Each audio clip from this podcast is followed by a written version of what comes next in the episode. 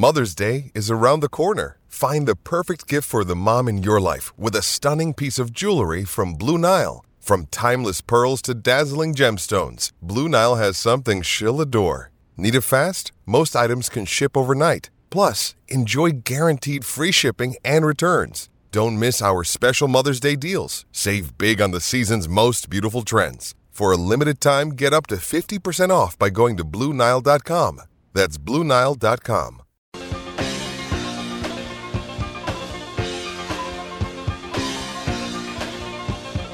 Good afternoon and welcome everybody. This would be the Jeff Cameron Show right here on 93.3 Real Talk Radio and War Chant TV. Great to be with you always. Really appreciate you joining us.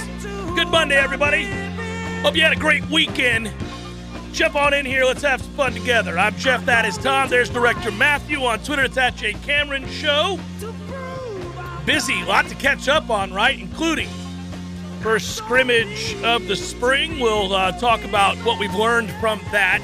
And I have some thoughts on that as well as what the coaches had to say in their individual uh, press conferences, and then also obviously uh, kind of what that means moving forward as we as we look at this roster and those kids that are on the rise and those that are um, uh, that are you know perhaps fighting it out and holding holding on to try to to to, to, be tough enough to uh, fend off the combatants as there is a a bunch of uh, competition segment group by segment group that is going to be fascinating to document. Final four is set, and I, you know, it's funny, Tom. You know, you know my feelings on this, but I, I, I thought of you yesterday when we watched what happened there um, between San Diego State and Creighton, and I, you watch that call, and that guy, if you're that official, and you go back and look at what you called there, uh, I, I, I would retire. I'd publicly apologize and retire. I just guaranteed that that group, anyhow, as they're currently constructed, uh, didn't make the final four uh, because of because of a, a, what I mean I don't know a ghost call. I mean it's it's impossible. It's impossible. If you watch that game, you saw what they let go. People get away with the entirety of the game, the entirety of that game. In fact, there were only 15 total free throws attempted between the two teams prior to that. Total. And you called that Mickey Mouse hand check? I, I, I can't. I almost thought it was an inadvertent whistle. An inadvertent whistle. Because you know, officials realize, all right, no matter what we think the philosophy should be, you know, you you've been of the mindset over the years, however you call it, in the course of the game, or a foul's a foul's a foul. Got to call it with one second left or 10 minutes left. It doesn't matter. Oftentimes, I've argued with you on this and said, eh, circumstance matters. If, it, if it's been a great battle and the two teams are tied and there's three seconds left and somebody goes in the paint, we're gonna we're gonna understand, both parties are gonna understand that it better be a mugging. It better be a mugging.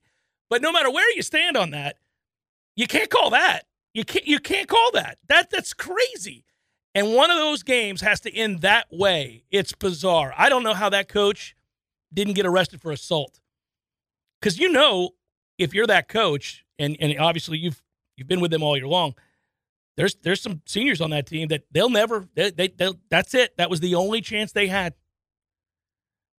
And you get that call against Creighton, it's just crazy to me. I, it marred the, it shouldn't have marred everything, you know. But it, I, I'm really happy for Florida Atlantic. Texas always fraudulent doing what they do, blowing a 13 point lead. Un- unreal watching them choke that game away. Good for Miami. So it was at eight with free throws coming at the under eight timeout, I want to say. Uh, the lead was for Mhm. Texas. Mm-hmm. You know, you could have gotten four and a half to one on Miami at that point. So they're going to knock it down to six. There's worlds of time to go. Miami's been shooting between. Did you jump on it? No, and I, and I regret that. You I, you should have know, done it. I, I should have. Texas was beginning to short arm every Well, shot, and you could see it. You and could the see thing it. was, Miami's shooting over 60%, but not the way they usually get baskets. So you Mhm. know that the threes are going to come because they had only made two halfway through the second half. They're used to making double digits a game. Mhm. So the way that they usually arrive at a certain point total, they hadn't done yet. And all of these logical reasons are before me, and I, I didn't pull the trigger because screw Miami. That's Yeah, why. your emotions got you. That's They funny. did. You They know, it's, did. it's funny you bring that up. I think it was around that time, might have been that exact moment, even. We're on the same page here. I said to Bryce, Miami's going to win this game. This, this Texas is scared to death. And Miami's answer. play- Every- yes. The only way is is extreme foul trouble. They were in foul trouble, but it would have had to have been extreme foul Yeah. trouble to help Texas get over the finish line. it's hard to watch collectives begin to falter in a way that then becomes you know it's it's when you're watching this manifest you're like oh man you, you're afraid to win. You're afraid to win. They didn't give up.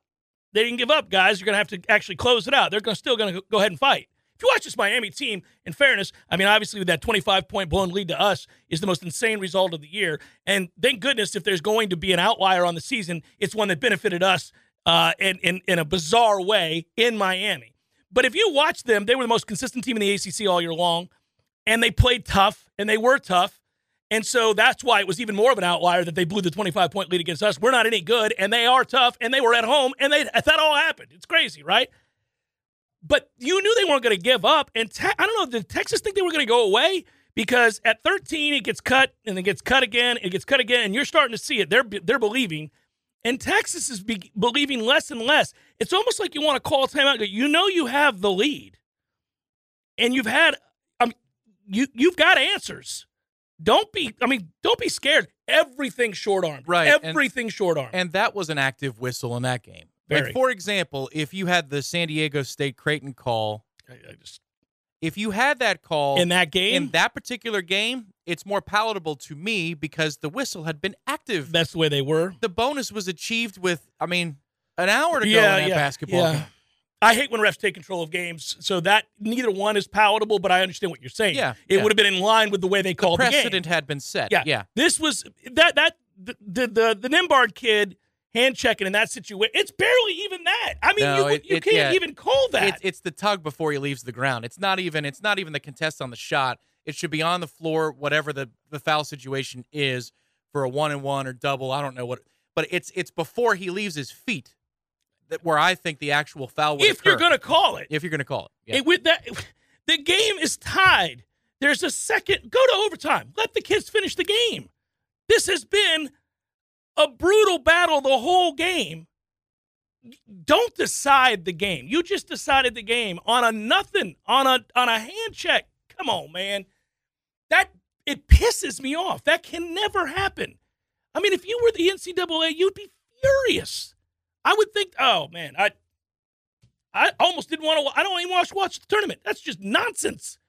I didn't watch a whole ton of this tournament. Uh, I, I watched the finishes of the first weekend, and then yesterday, just because the golf is, it doesn't lend itself to being glued to a television when you're watching a match play final. We talked about that. Mhm, mhm. I did have Sam Burns though in the semis and in the final, and that was great. That was good, good for me for the day. I, I didn't have him, Tom. it's you know that game is over. I think, or sorry, the the final match is over with a minute to go in the first half of Texas Miami. So that's why I had meandered over to watch the second half of that game. It's just hard for me. That's this is a sport that is very hard for me to watch when we are not involved. When Florida State is not involved. There are some other sports that'll carry, no problem. College basketball isn't one of them, but I do know enough to know by looking at the box scores that UConn looks like an absolute machine, a wagon they would call it in hockey. I think UConn's going to win the whole thing. Uh, I just I, I I hate to see games, two hard fought teams get through. You know, play a game like that, come down to the final seconds, and you're going to call that when you haven't called anything all day. Haven't called anything all day. You, you can't call that. You can't. And if you're going to call, call it on the floor. Fine.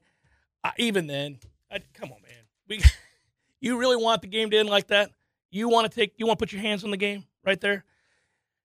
I do like that in the NBA.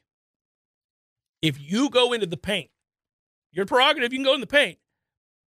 If you force the issue into the paint, they're to they're not to bother with body. It, it's got to be across the arm or the head. You know, yes, we're to make it a man's foul here. I mean, this is the end of the game. We want the players to decide the game. We're not to get all ticky tacky, especially if we haven't been calling it the whole game. You just can't do that. Now, like you said, if it had been in the flow, they had been constantly calling things, which I hate. But if they had, you'd be like, well, feels like anything was going to get a call today. For two hours, man, you know you can't do that for two hours today. But not in that particular situation. Yeah, hurts, hurts. Uh, anyhow, we'll go back to basketball in a bit. Uh, baseball team got swept, and you knew when they blew the Friday game. You're just like, okay, all right, so this is going to happen now. They're just going to get drubbed from here, and They needed to be front runners this year with the mental toughness issues, and and they're now behind. They are behind. well, they got Florida tomorrow. Uh, you you want to talk And Miami in Miami after that? Yeah, you, if Did you they just get swept too? yeah, Miami. I think so. Yeah, Uh oh. Yeah. Listen, it's a it's a weird deal there. They're not good. That's not a good baseball team. We're not a good baseball team. That is to say, it's pretty obvious they're not a good baseball team. There's too many too many holes. Uh, not enough pitching. They're not great defensively. It's a lot to overcome. I'm not worried about like I see people in my inbox or on the message boards like, oh, Link is Link is making. Come on, get the hell out of here with that already. You already know the guy can coach. You are you've already bore witness to that. We've seen it. We know the course of his career. It's not that he does have to get his players in here though. He is going to have to. He's going to have to find some arms. I, I, I think I start there because I do think by season's end they'll be they'll be good enough offensively. I really do. But I they've got to find some damn arms. And when you don't have a kid who you're supposed to have be your most important starter or pitcher, you know, you got a problem on your hands. I mean, they don't have enough as it is. It was already suspect, and they continue to have these issues. So I, I it'll be fascinating to see what the season looks like at the end of the year. What it looks like right now is they're on the verge of setting records for um, losing. So you know, unless you pull an upset over Florida tomorrow, uh, you, you've got you're going to be sub 500, and you will have lost what is that 10 of 11? I believe you will have lost 10 of 11 after. It is woo. That's something to to behold. And then from there, I think um, you're right. That series against Miami, and we predicted when we when they were going when they were going into this stretch that there was a chance they'd come out of it sub 500. Well, that has been realized. You lose tomorrow, not going to assume a loss, but it seems likely we would bet on Florida here in that game. Then you are sub 500. If you lose the series to Miami, now you're more than a game under 500. Let's say you lose two out of three to Miami, or, you know, how do you respond? Those are all very good teams, very, very good teams. How do you respond? How do you get this back on track? How do you overcome what could end up be being the longest losing streak in Florida State baseball history? Setting some program records the wrong way, my man. That's a toughie. Yeah, basketball too. Yeah, and you watch Yeah. Miami get to the Final Four. Although, in fairness, uh, it's the it's the wildest of the Final Fours that we've really ever seen. It's the worst collection. I'm not taking shots at teams. Worst collection of Final Four teams, in, according to seeding. Um, Yeah. the best seed that remains is UConn, a four seed in the West, and they're good. They're really good. Uh, but you have two five seeds and a nine seed. The previous worst collection, according to seeding in the Final Four, was 2011. UConn was also involved in that. They were the top remaining seed. They were a three seed, uh, and then they that was the year that VCU and Butler. Remember that? Yeah. So so that's Yes, yes. indeed, indeed Unfortunately, we remember that very very well. Yeah. But that uh, that Butler team was an 11 seed. I think VCU was a, or, or maybe Butler was a, a an eight seed, and VCU was an 11 seed. That's what it was. But yeah, that those weren't. And then Kentucky was in that group, but they were they were a four seed. But you, this is it's it's the first time all four uh, one seeds failed to make it to the Elite Eight. It- we said before the tournament started that the intrigue would be that it was wide open. There were no dominant teams in college basketball this year. And I don't know if we're ushering in an era where this will be fairly commonplace, but it feels like it. I think it's going to be over in a year or two when COVID eligibility wanes and you start to get back to the oldest guys in the court being 21 and 22 years old. But these days, you got dudes who are like 24. Plus, the I, I think also the NBA situation of the one and duns. uh, There's going to be some more clarity on that because certain kids go to the G League and they get those contracts that we you can talked go straight there now. You Yeah. can go straight there at a high school now. you can play professional basketball, right? I feel like there's more clarity coming to that. We'll see. We'll see. Anytime the favorites don't win, I feel like that's when change happens because the loudest voices in the room grow louder. Yeah, that may be in a sport that matters less and less. Agreed. So that's the hard part here. Glad to see that Jim Phillips went on the record this weekend and said, We've got to change the narrative around ACC basketball. oh, dear God, you're right, Jim. I've been saying for years. Been saying it for years. That's got to Uh. be priority number one. Let's change the narrative around ACC basketball. Well, he's got a lot of his constituents that are flipping out. What do we do? What do we do? We're always so good at basketball. How no, you're not. You're not. How about you guys only play basketball and the and the schools and that want to play? football related programs. Yeah, you guys just stay together. You could even call yourselves the ACC. No sweat. No sweat. just let us out of it. Yep. And we're gonna go play football. We'll call ourselves something else. Well, the irony is that I remember the debate that happened on message boards, emails, uh, chat rooms. All of us, they would we'd get this all the time on Twitter. People would say, "Would you exchange the basketball and baseball teams being, you know, bad, going back to being, let's say, bad, if the football team could be good again? Like, eh, if I promised you the football team would win ten games again and be in the conversation for the college football playoff." would you take a terrible basketball season and you know an average baseball season? And almost overwhelmingly this fan base responds with hell yes. Hell yes. Don't care at all. That's fine. Let basketball suck. Doesn't bother me. Until they do until they do and then when they do all of a sudden everybody comes from out under their rock this is awful look at miami and fau we should fire everybody it's funny they didn't care when we offered up that scenario before as long as football was good well, football's good, guys. Football's really good. You float me a really good softball program, which they steady kick ass, and a good two out of three this weekend up at Duke. Mm-hmm. I could make that deal as long as football's good. Oh, as- you don't yeah. want basketball to remain I don't poor want in it. perpetuity. I- we had so much fun at the TLC Double. C. Those those were great events. By the way, there's no law that says you can't be good at both. I agree. Look, it, it's If you had to guarantee one, though, it's got to be football. If you, if of you only get one guarantee, oh, of course, that should be universal because of the money that it makes you. Yeah, that drives the bus. We know that. Speaking of which, we'll take a break here, and as we do, uh, I will ready you by saying, I think there's a lot of really good news to come out of that scrimmage. A really, I, I you know, we we like this roster. We've talked about the depth of this roster. We've talked about the competition that's at play every week we go to practice. I've been at every practice but one. And the underlying theme and talking point after every practice is can you believe the depth here? Can you the only position where that's not true is at linebacker. Is at linebacker.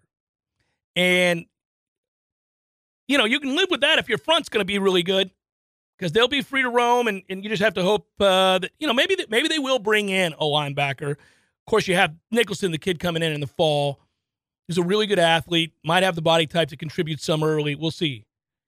Uh, but then, you know, maybe you go and look for another linebacker. Other than that, you have. You really do. You have quality depth at every segment group. And I think the scrimmage on Saturday revealed that yet again. And there's reason to talk about that and get excited about that and really be hopeful of what that can mean come the fall. We'll talk about it in a moment. Jeff Cameron Show 93.3, Real Talk Radio, and War Chant TV. What's up, guys? Our next partner that you're going to hear from is Athletic Greens. You've heard me talk about Athletic Greens in the past. Happy to talk about them again. I take Athletic Greens every day and I gave them a try because certainly I wanted more energy, sustained energy. I wanted to support my immune system. I don't like taking pills and vitamins per se. And I wanted something that tasted good too. And the first time I tried it, I was very surprised. Uh, it had an appreciable effect on my energy levels. And also, uh, over time, you'll note that it uh, it helps your skin, your hair, your nails. I don't have a lot of hair, but if I did, I bet I could feel that. I bet I could tell. It's a comprehensive health uh, habit, and uh, it is a, a powerful one at that. AG1 is great for recovery. Uh, that's Athletic Greens. And uh, I, I take mine basically when I wake up every morning. I don't have to worry about it because you get all the nutrients that you want. It's the best way to ensure that you're going to get all of your vitamins. It's a carbon neutral business, by the way, if that's important to you. It is to a lot of people, and that's good to know as well.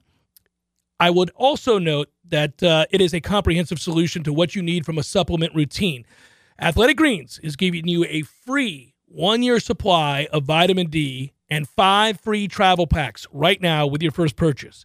Go to athleticgreens.com slash JCS. Helps me out, guys, if you use that. Not financially, but it lets them know that you heard this ad on my show.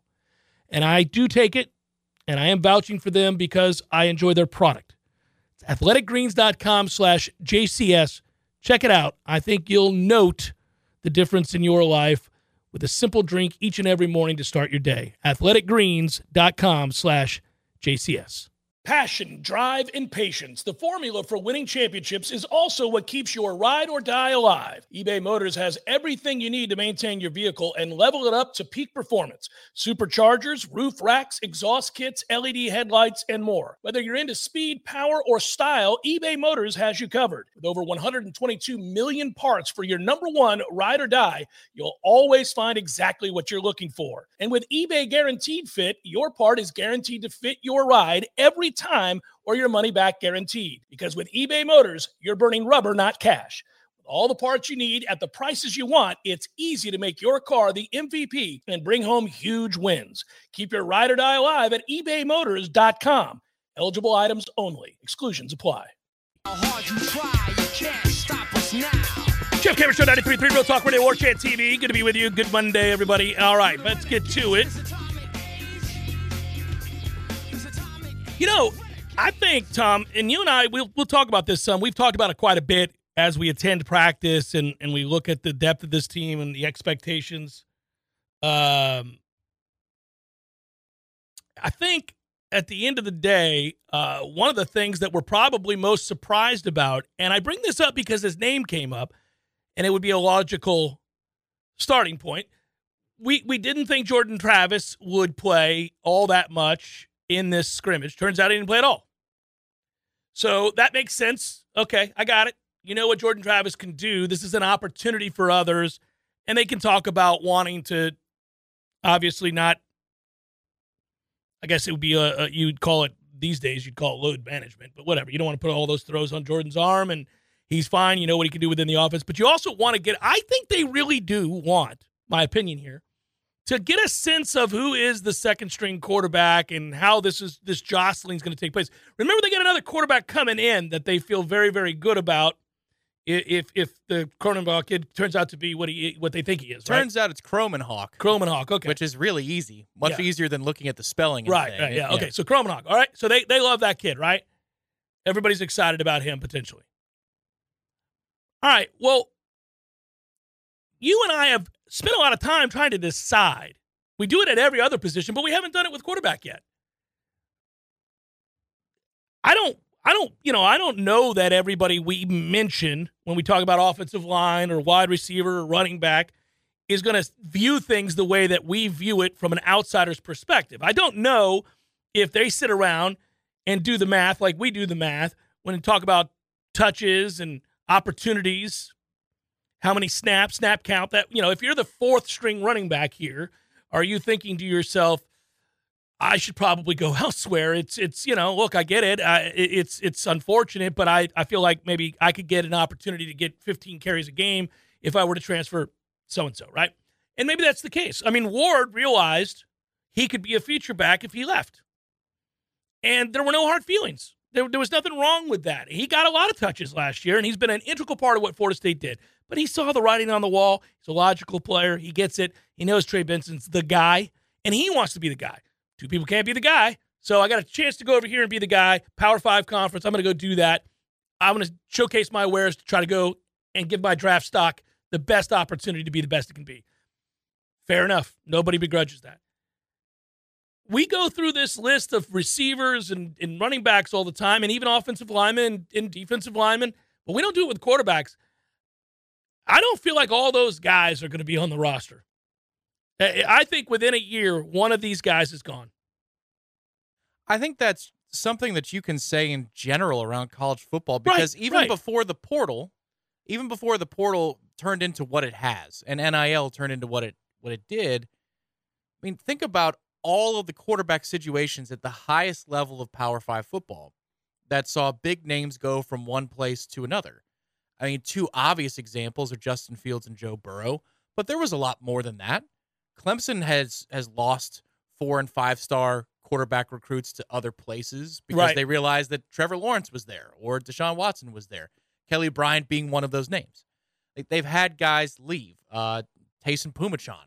Remember, people were calling for that kid's name to be the starter two years ago because they had issues with their current guy, whose name I suddenly can't remember.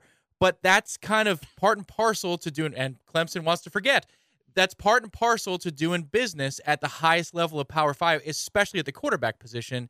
And what's happening now has serious implications for Ireland when we play Georgia Tech in Ireland and who's going to be the starting quarterback. Yeah, it's fun. It, it does. And I'll tell you what, I get asked this a lot. We got asked it on Seminole Headlines, and I'll answer it here. You know, somebody said, is Tate Rodemaker the starting quarterback for Florida State when they take on Georgia Tech in Ireland in 2024? And I said, well, I mean, it would certainly seem to be trending that way. I'm not so sure. I'm not so sure anymore. I, I this is going to be a fascinating competition. I think what I'm getting at is the competition for the second string quarterback role right now is impacting obviously 2024 as well. And I I I wouldn't be surprised to see a shakeup. Well, the good news is there's going to be exhaustive reps for everybody for this whole thing to be not a guessing game. Well, you, you, you talked about how you think looking at the schedule there are going to be a handful, maybe a little bit more than a handful of opportunities ass kickings in the 12 games Yeah. for backups to get in. All right, that's one kind of set of reps. We already know in scrimmages they're going to get more than they did last year because we know what Jordan Travis is. So there's another set of reps. That's for just spring camp and the fall season. In between, there's the spring game, which is another big set of reps, and then there's fall camp two Yeah, days. yeah. Well, no more two days, but you get the point. So by the time this is all done next January, there is going to be so much information for these kids to crunch, or so much for the coaches to crunch on each one of these players, that you're going to be able to really handicap the race going into next spring camp. And we'll see if it gets that far before one of them leave. But I, I agree with you. This is a search. This is a, this Oh, is yeah. an Yeah. exhaustive search being conducted by this coaching staff. Well, and this is something to pay attention to. It is very rare. I know what time of year it is. I get that it's spring football and we're all giddy about next year's season and what this team can be. Realistically, high expectations are a thing that are warranted. And so every little move this team makes and every day they practice is something worth documenting and getting excited about. That's what happens when you have a team that you think is a top 10 football team. It's what happens when your first game of the season is against LSU. And we all know how big a game that's going to be. That's what happens when not only is your first game of the season of vital importance against a major uh, power in college football and, and, and a high profile team, but it's also true when your fourth game is against the uh, adversary by which you have been felled way too many times in a row in Clemson. So you don't have, like, it's going to be on us. And we're going to talk about, okay, what are we? How good are we? How deep are we? How talented are we? Do we win that first game? If so, are we starting to talk about trying to win a national championship? Like, that will be what happens, okay? Well, if that's the way we see this playing out, then you know every day you listen very closely to what Mike says. Because again, we've established, and he's even said it himself, he doesn't talk just for the sake of talking. He doesn't say things just to say things. So, what does it mean to you? Because I know what it means to me that it continues to be interesting that Brock Glenn's name comes up because Brock Glenn has wowed us from day one. He he he walks as if he's the, he walks around like the starting quarterback. It's bizarre to see that kid's uh, confidence. Let's put it that way. Confidence. He's a big, strong kid who's already making progress in terms of when we watch those reps. He he he makes plays. Correct. He's not afraid. And I just, he is so much more impressive through two weeks of his Florida State career It's crazy. than Duffy was. Well, way Now, more impressive. Way more he's, impressive. he's also got more to work with. So I always want to qualify that that is, that's fair. because they didn't have this kind of depth to where you get these kinds of reps. And also, I'm sure he's playing with even better players if Jordan Travis is going to take a seat. The practices we've seen, not really been the case. So take him out of the equation, and you get even more reps with even better players. And Duffy just, you know, I don't think Duffy took the the bull by the horns when he got here outside of day one, but he also didn't have a fair fighting chance a lot of the times in Yeah, the trenches running for when his you were life going all the time. Yeah. 11 on 11. Even if you're non contact, it's still that way. I, I agree, though. Every player that they mentioned, the coaching staff on Saturday, as impressive is not a surprise. And if you were listening to the Cameron show last week, you're not surprised either because these are the kids that we keep coming back to. I'll get I'll get to all day Dre again as he continues to make plays, and uh, I guess we're going to get to a point where we decide it's entirely plausible uh, that that he is somehow part of uh, the rotation where he gets a lot of opportunities to to play big time college football this year. Jacobs looks like that guy. Like he can do it. He's that kind of polished right off the bat. I mean, we've seen this before.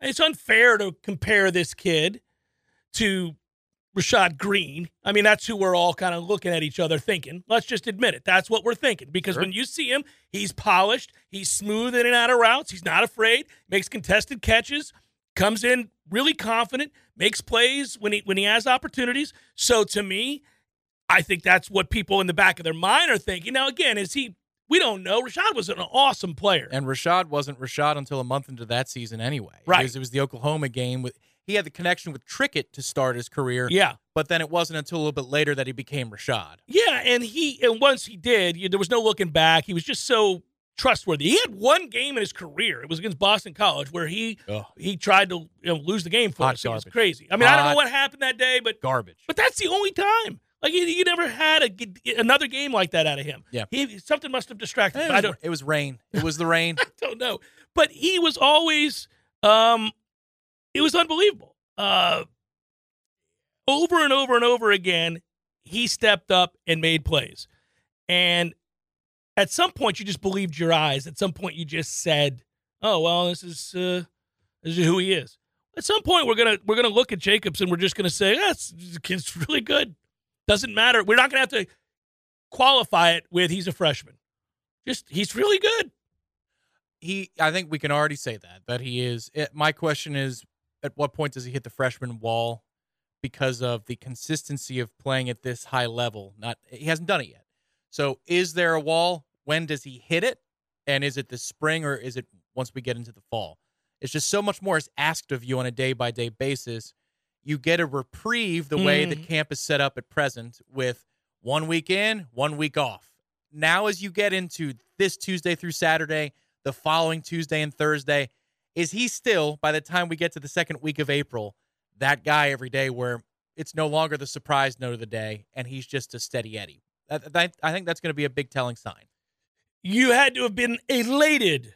Speaking of names mentioned, Come on. very specifically, Come on. you had to have been elated to hear of Rodney Hill's day in this scrimmage. Not surprised. Let me tell you. Well, he's going to get a lot of opportunities because they're not going to run Trey Benson a lot. very happy. Very happy to hear he's doing as he should, which is dominate.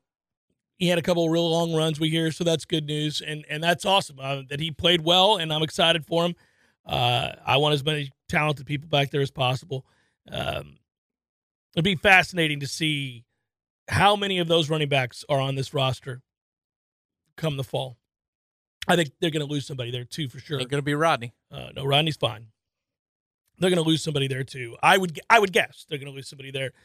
Uh, you know, I while we're on the offense, I'm just saying the offensive line has a, a ton of talent and a ton of depth, and those battles will continue. The sense that I get from listening to Alex Atkins and from having been at these practices, nothing will be resolved in the spring. Now, you may end up having a kid see the writing on the wall. He might look at it and realize, I'm not winning this battle. That doesn't figure to get better because the guy I'm competing against just got here and he's already even with me. I mean, that, that could happen.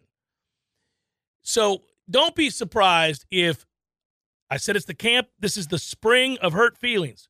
There are guys who've played a ton of football for this team who are going to take it on down the road. It's just going to happen. And I think now we're we're closely monitoring each of these segment groups to look for candidates because uh, that's what competition does.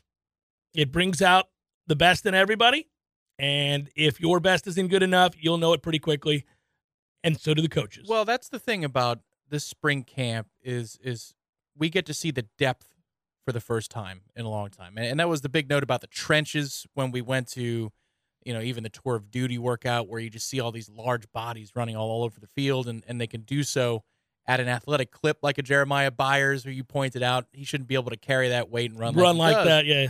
We've got a lot of dudes like that, and that was the focus early on. But there is a depth across the board. It's building through high school development as well. There are freshmen we are excited to watch on a day by day basis. Not just the quarterback, not just Dre Jacobs. Look, man, Hykeem Williams, there's no rule against him having a, a, a dominant week, let's say, you know, middle of April before we get to the spring game. There's no law that says he can't do that and enter his name into the conversation the glove has already been dropped to the ground, and Dre Jacobs is saying, I'm the freshman stud receiver. Do you see a response there? KJ Kirkland was a name that came up as a standout in, in the scrimmage. He does all the time, though. When Darius Jones is somebody who impresses the hell out of me. Lucas Simmons hit the weight room in the offseason in the upper body. Let's see what you can be. The fun part about the spring game, this is my new theory on spring games. The deeper you are as a roster, the more fun the spring game is. Because they know what they have in their top end players. Every team does. They're going to get limited action because they got to play for the fans and for themselves a little bit. But if you have a deep roster, the spring game is really fascinating for the whole time. If you don't, the spring game is interesting for 10 plays. Well, not, maybe done. not even then. Uh, but yeah, you're right. This is going to be an interesting one for the I can't wait for the fans to see these people that we get to watch on a day by day basis. Well, I, I'm the number one thing that's going to stand out to everybody who comes to the spring game that doesn't get that opportunity to do what we get to do on a daily basis is they're going to look at the offensive and defensive lines and they're going to go, "Whoa, that looks like the stuff you see from the best teams in the country," and that's accurate. Are there better offensive lines than Florida State's? Yes. I don't know how many more uh, offensive lines or how many offensive lines are going to be deeper.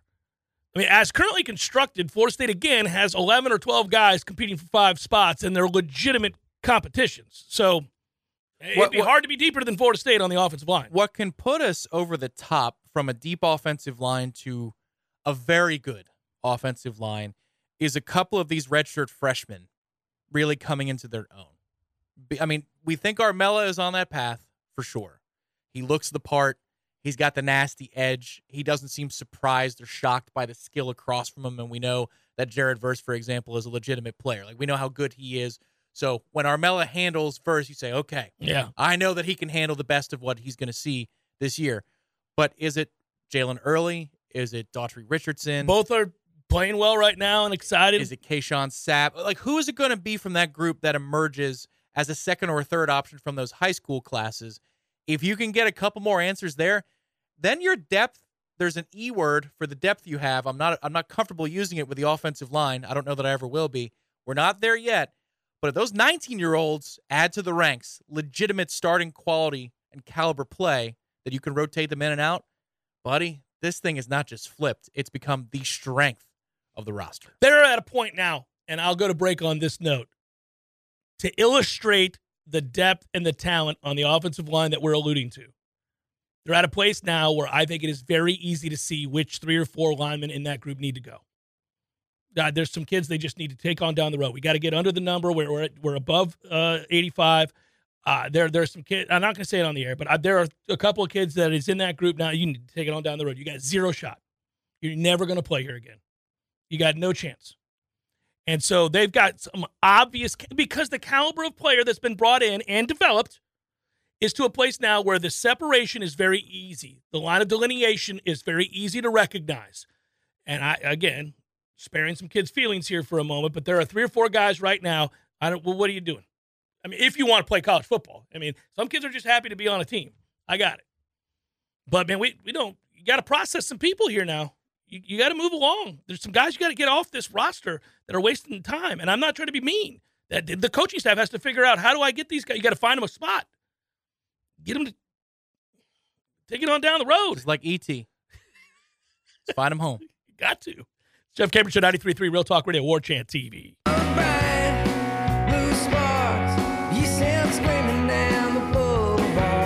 It's Jeff Cameron Show on a Monday. Good to be with you. Appreciate you joining us. 93.3 Real Talk Radio, Warchant TV. We still have to learn about a couple players too. We we I mean we'll wait. I don't know how long we'll have to wait on Darrell Jackson uh, and whether or not he's good to go for the fall. Certainly would like to know sooner rather than later. And then uh, I'm still thinking about this Dimitri Ma- Emmanuel situation, right? I mean, you, we're talking offensive line. He he could end up. If he's in the rotation too, I mean, my goodness. Well, I'm saying think about what you got a gazillion guards again. I'm but not yeah. even. I'm not even thinking about him Yeah. at present in that rotation. But you know, I'll say what is observable for the first four periods of practice. He's wearing his jersey, not participating in drills during that observ- observable portion, and he can't. But he is very much still actively around the program, engaged, Mhm. and I hope he gets good news because seems like a great kid, somebody with a lot of history with Alex Atkins, and would deeply fortify the ranks at guard. This that would be a, a good get, a big get. But when we are talking about names, at least when I'm talking about names and depth, I'm not thinking You about him in that rotation. Of course not, yeah. No, no. No, I know. I know. Uh, I don't necessarily either, but I was thinking about it during the break. That's not a foregone conclusion. They may get him.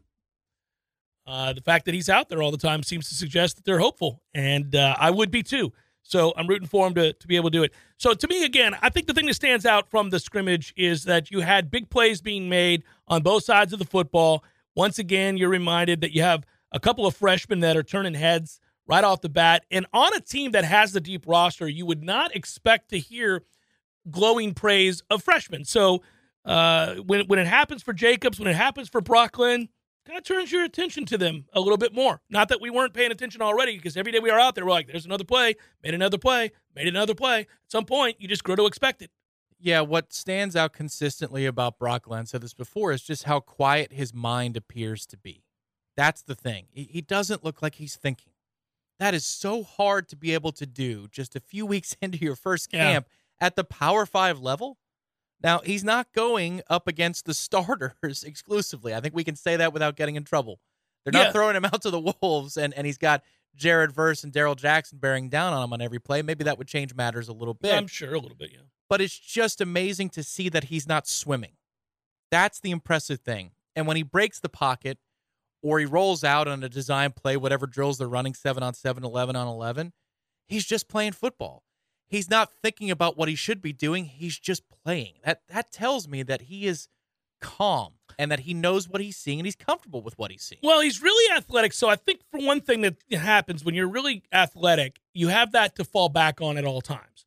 So one of the things that you know that, that can't get taken from you, and that's not something you need experience uh, to get better at. Like if you're an athlete, you're an athlete. If you're a really good athlete, you know that you've always been a really good athlete. You somewhere along the way, you learned that your fast twitch was a little bit better than everybody else's, and at some point along the way, you were likely bigger, stronger, and faster than everybody. Now he's not like a freak athlete. We're not saying he's Lamar Jackson. No. But he's a very good athlete. And if you're listing the best throws in practice, uh, he's probably still fourth in the list of of most consistently capable of making those throws we go, oh my God. Like Tate still has the ability to throw the best ball every day in practice, and he does most days. Jordan is now consistently just you can you can assume he's going to make three or four throws that you go, oh, good luck stopping Well, and also he just always knows where to go with the ball instantaneously. That seems to be the thing with him. That's that experience. Duffy is turning in more of those throws now in He this better. camp than he has. I'm telling you, that's the battle. it is. I want you to watch that and Brock Glenn and see what happens because I think that's going to end up being close before Well- this is all said and done this year. So there was a sequence last week. I was on at Thursday's practice where there. I- I don't know what to call the drill, but let, it's not individuals. There's groups Mm. out there. There's an outbreaking route from Deuce Spann, who had an excellent day on Thursday last week. That it's just a missile, far side. I mean, it's got to have a lot of gusto, and it's got to be now, and it's got to be located perfectly because the window's small. And Duffy delivers it, and you just go, "Whew, okay." Looks like you've been working a lot in the offseason, young man. That is a dime. Next set of plays. Dude's wide open, spiked in the ground, three yards short of him. Put it back to back. Like I've now I've seen the outlier for the good. We got to eliminate the outlier for the bad. You know? Well, I think you have that problem with both your backup quarterbacks. Tate does the same thing. Tate will make the throw of practice, then he'll turn around and make an asinine decision and throw it to the wrong team. Oh, once practice. So, I mean, the door's open.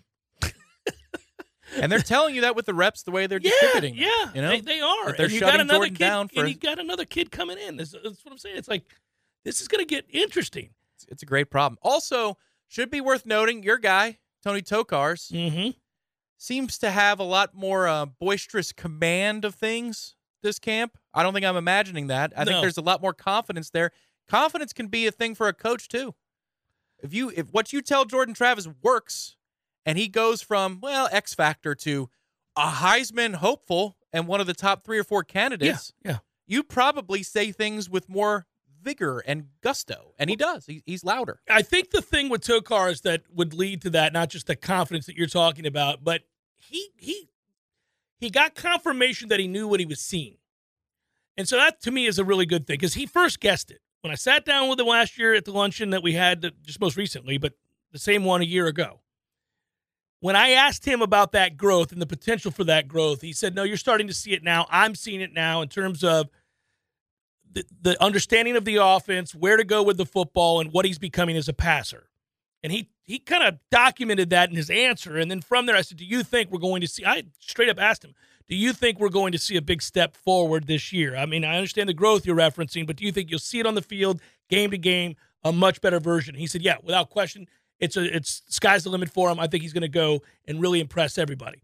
Well, then that happened. That happened. So he knew, you know, if you're a coach, obviously you you in his case, you grew up playing ball, you were a quarterback yourself, you you, you think you know what you're looking at, but it helps for it to play out that way. It certainly does. And you're right, that would infuse anybody, engender anybody with the, the kind of confidence you need there to to again know what you're seeing, teach it to the next guy around because you've had success with that guy, challenge guys a little bit more authoritatively, including your starting quarterback. You see that every day at practice now. That's the word, authoritatively. Yeah, I think that's what it is. Like I, I know what I'm looking at. I know I was right all along. It got proven. You know it. I know it. Let's go. Listen to me, guys. This is going to work. I've had it work. So I don't know. I think the sky's the limit here when we talk about this team. I, I understand why you say what you do. I'm still reluctant to some degree to say that it's you know. I mean, I, I, at times it sounds like you're implying national championship or bust. No, playoff or bust. Playoff or bust. Yeah. I, I I'm just saying that I think it's a it's probably fair for us to say you got to win one of the two between Clemson and, and LSU, right? And yeah. you'd be willing to to say an 11 win season in the regular season is a really good year, and, and and you have to play in the ACC championship game for this to be deemed a success. Yeah. And I think that's accurate. If it was the schedule that's three or four years from now, and who knows if we'll play all these games, but right, you know, right. you've got Notre Dame and Clemson and Alabama and yeah, you know Florida. Was I thought Georgia was in there somewhere? Well, I don't think we play them in the same year. But there's one mm. year in the schedule where it's either Georgia or Alabama out yeah. of the SEC, one of the two, and yeah. then you're playing Notre Dame, Clemson, Miami. I mean, good lord, yeah. Florida. In that type of year with this roster, and let's say those programs are at peak, ten and two is great. But this year, there's two games. Come on, man, split it, split it. Win one of those two and play for the ACC championship. Yeah, and we agree on that. Playing for the ACC championship and and and at least splitting those two games, and then you got to dominate the games that you should. I think they will. That's a think about that expectation. Pinch yourself with that expectation. Hour number two, forthcoming. Stay with Jeff Cameron Show, 93.3 Real Talk Radio, Warchant TV.